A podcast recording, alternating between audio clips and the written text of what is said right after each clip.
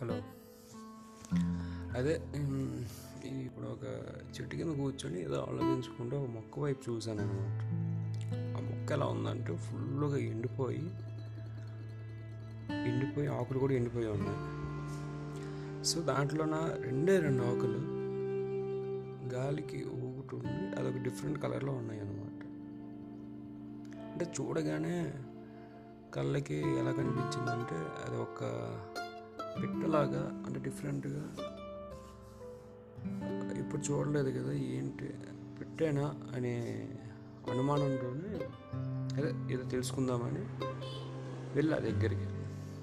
వెళ్ళాక అది బాగా ఎండిపోయిన రెండు ఆకులు అనమాట రెండు ఆకులు కలిసి ఉన్నాయి అనమాట క్రాస్గా.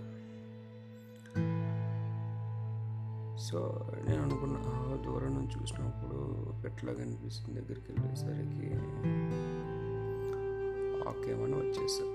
సో ఇది ఎందుకు చెప్తున్నానంటే మనం ఏదైనా సరే దూరం నుంచి కళ్ళకి ఆకర్షణ వచ్చినప్పుడు ఎన్నో రకాలు మాట్లాడుకుంటాం. సో దగ్గరికి వెళ్తే కదా డైరెక్ట్ ఎంతవరకు ఉందో చెప్పగలం. ఒకరి గురించి ఒక తెలుసుకోవడానికైనా సరే. ఏదో చెప్పాలనిపించి చెప్పాను